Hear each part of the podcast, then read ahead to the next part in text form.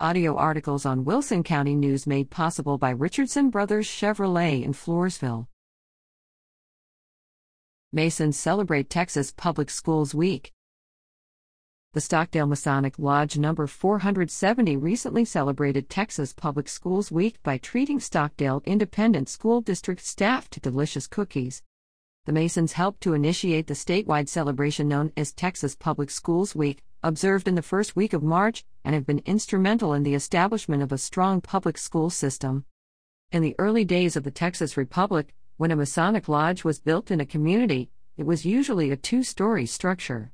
The building was designed to provide a lodge meeting room upstairs and a schoolroom for the children of the community downstairs. Masons provided the physical space for the school and, in many instances, paid all or part of the teachers' salaries. To this day, Masons are strong supporters of our community schools. Rick Rutland is a member of the Stockdale Masonic Lodge.